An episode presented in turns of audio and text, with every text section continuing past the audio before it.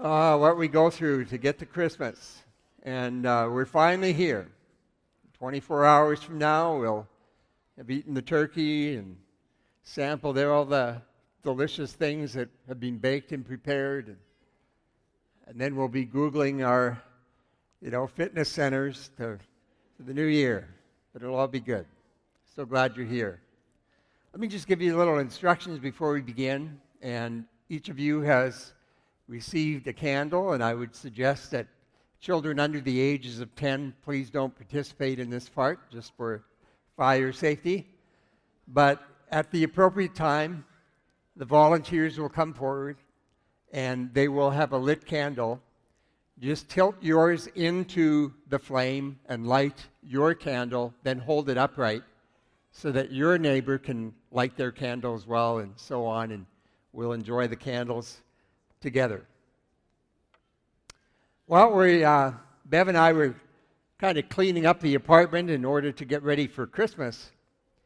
And I noticed a very heavy box. And I pulled it out and opened the lid. And inside were six eggs and what I thought was about a thousand loonies.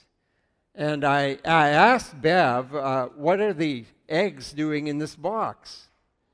And she told me that every time I deliver a bad sermon, one that flops, she puts an egg in the box. Well, after 35 years of uh, delivering messages, I thought, not bad, only six bad sermons. And so then I, just as I was feeling good, I asked her, what are all the loonies doing in there? You know, there's about a thousand loonies here. And she said, oh, that's simple. When I have 12 eggs, I sell them for a loonie.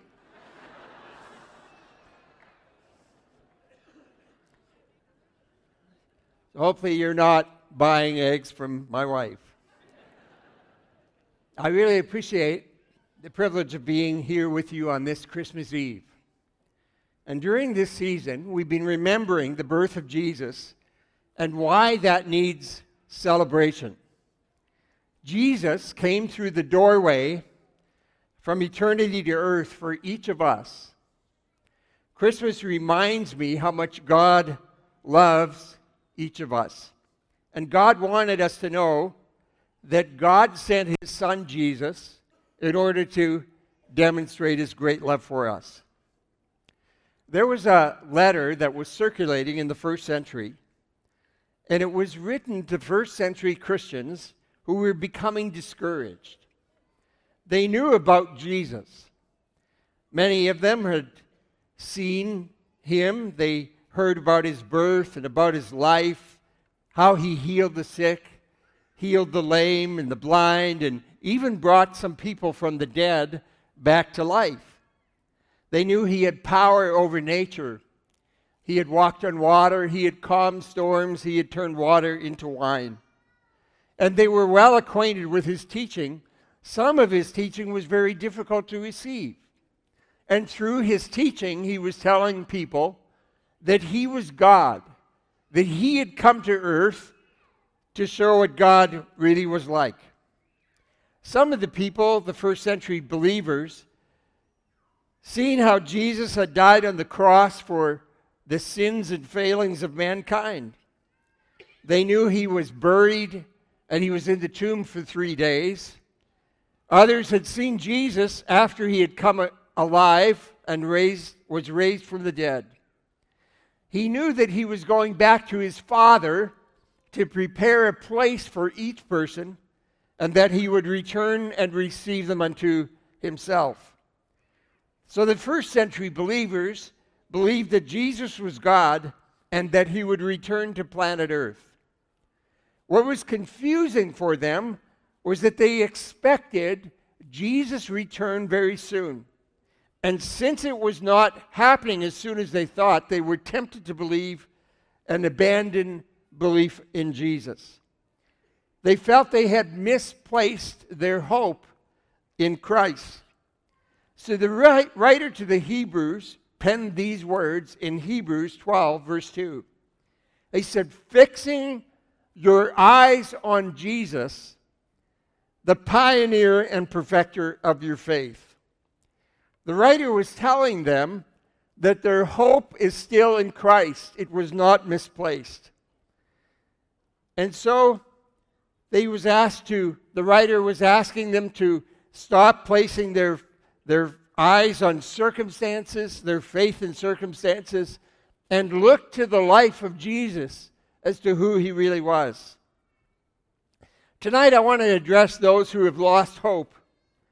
Perhaps you grew up in a Christian environment and ran into some experiences and concluded, I can't believe anymore. Even though you return for special services like this, you no longer believe in Christ.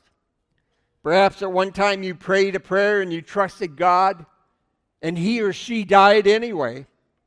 Maybe somebody walked out of your life and your marriage.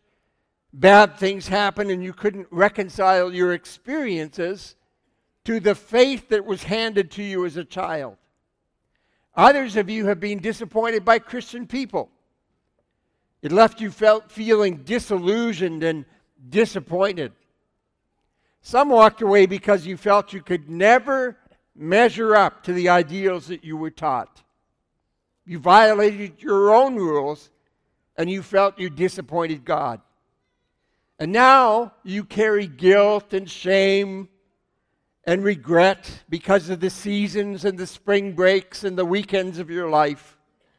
And you feel disillusioned and disappointed.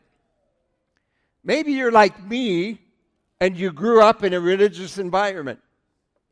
I came from a good home with wonderful parents, loving parents. But looking back, I now see how fear took hold of them and they created rules to protect me. Then my boyhood church mixed Jesus with the rules, and it didn't make any sense to me. Things like movies and dancing and team sports were taboo. Now, I'm not blaming anyone. Really, I'm not. But it seemed that anything that was fun was that God was against. In my mid teens, I was ready to throw everything overboard. I did not want to do anything with God or the church because I thought he was, God was controlling and condemning. I was plagued by fear and guilt and shame. Thankfully, my uncle, who is the pastor of this church, took me for lunch and said, Eldon, the ideas you have about God aren't even true. He said to me, in essence, fix your eyes on Jesus because he's the one that you need to follow. And that conversation changed my life. I had to change my reference point, and my eyes were, because my eyes were fixed on something other than Jesus Christ. Please hear me tonight. If you have left Christianity or you're contemplating leaving, chances are your religious frame of reference focused you on something other than Jesus Christ. Unfortunately, others have fixed your eyes on something other than what the author to Hebrews said we should focus our eyes on. We're to fix our eyes on Jesus. And here's why. The story of Christmas reminds us that Jesus left the comforts of heaven and came and walked through the doorway of eternity to earth and fully identified with you and me. His life was not sanitized. He did not have the life of the rich and famous. He was born in a barn with the stench of animal manure. Low class and common folks like shepherds, along with royalty like wise men, discovered the baby Jesus and bowed in recognition that Jesus Christ was special and the king of sorts. The harsh reality was that Jesus was hunted and wished dead from when he was an infant. It began when wise men from the east inquired of Herod, Where was the Messiah that this Christ child to be born? So Herod was a bit nervous and asked his chief priests and teachers of the law, Where is this Christ child to be born? And in Matthew 2, it says, They answered Herod, But you, Bethlehem, in the land of Judah are by no means least among the rulers of Judah. For out of you shall come a ruler who will shepherd my people Israel. And when King Herod heard the reply of the chief priests and all the elders of the day that Jesus was to be born, he was jealous. Herod perceived Jesus as a threat to his power and to his dynasty. Enraged, Herod tried to find Jesus to kill him. So Jesus' parents, Mary and Joseph, escaped to Egypt. And when Herod could no longer find Jesus, he ordered all infants under the age of two to be killed, fulfilling what Jeremiah the prophet said hundreds of years before the birth of Christ. He said, A voice is heard in Ramah, weeping and great mourning. Rachel weeping for her children and refusing to be comforted because they are no more. When Herod died, Mary and Joseph returned to Israel, learning of another tyrant reigning, and they, it was the son of Herod. And so they withdrew to the district of Galilee. It says he went and lived in a town called Nazareth so was fulfilled what was said through the prophets that he would be called a Nazarene. What is interesting is that Nazareth, Nazareth was the hood, it was the ghetto of the day, it was the other side of the tracks. The reputation of Nazareth was not good. There was a saying about Nazareth nothing good comes out of Nazareth. It was like living in Regina.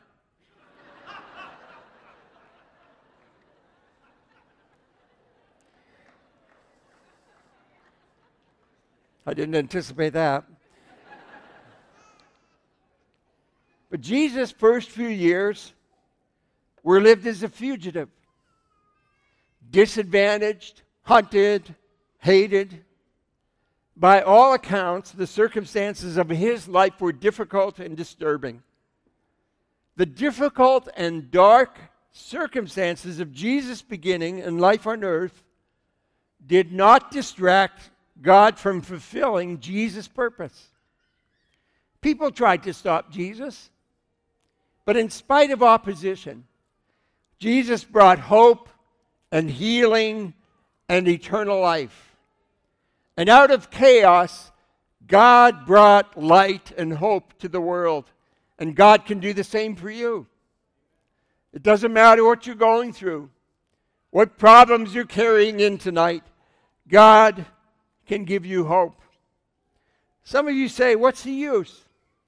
Then I'll never get out of debt. I'll never find a partner. I'll never find a fulfilling career. My family will never get along. This Christmas, I want you to know this that nothing can stop the purposes of God for your life. I invite each one of you tonight to fix your eyes on Jesus Christ. Stop looking at your circumstances. Stop looking at what's wrong. Not what has happened to you, not what other people are doing to you. Fix your eyes on Jesus Christ tonight because he is the hope, the hope of the world. There are some of you here tonight who have never contemplated a life with Jesus Christ. And God did not come to condemn you. God can be with you because God is for you. God loves you. He's created you. He's made you for a purpose. He's made you unique and He has gifted each one of you. And He's put you on this planet for a very specific purpose. And you can begin your life tonight with optimism and with hope. Would you fix your eyes on Christ? When you realize your need of forgiveness and grace and acknowledge that Jesus is the one who gives us eternal life and hope and a new, brand new life, God adopts you into his family. And you have a brand new family, a family that loves you. And you become a son or a daughter of God's family. And as a family member, Jesus promises that everything that He has, He extends to you. He gives it to you. Because Jesus came through the doorway of Christmas just for every last one of us. And you can enter that doorway through faith tonight and place your life and your circumstances on the person of Christ. Tonight, as we light the Christmas candle, remember it's a picture. It's a picture of what Jesus Christ has done for each of us. He's the light of the world. And Jesus appeared into the dark and messy world with light and hope.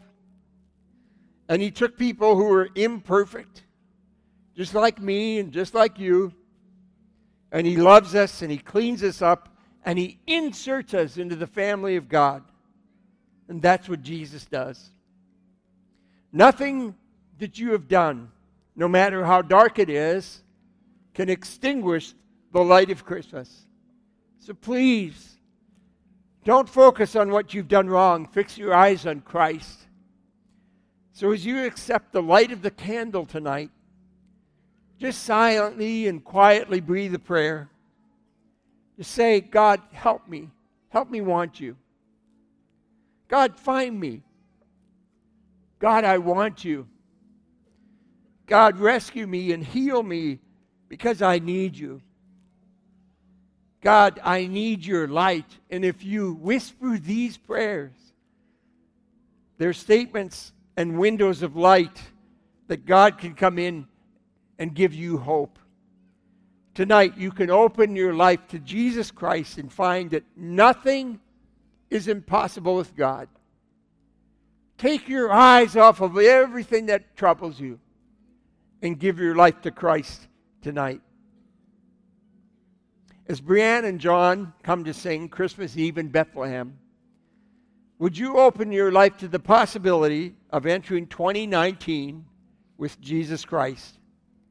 He came through the doorway of Christmas to offer you hope.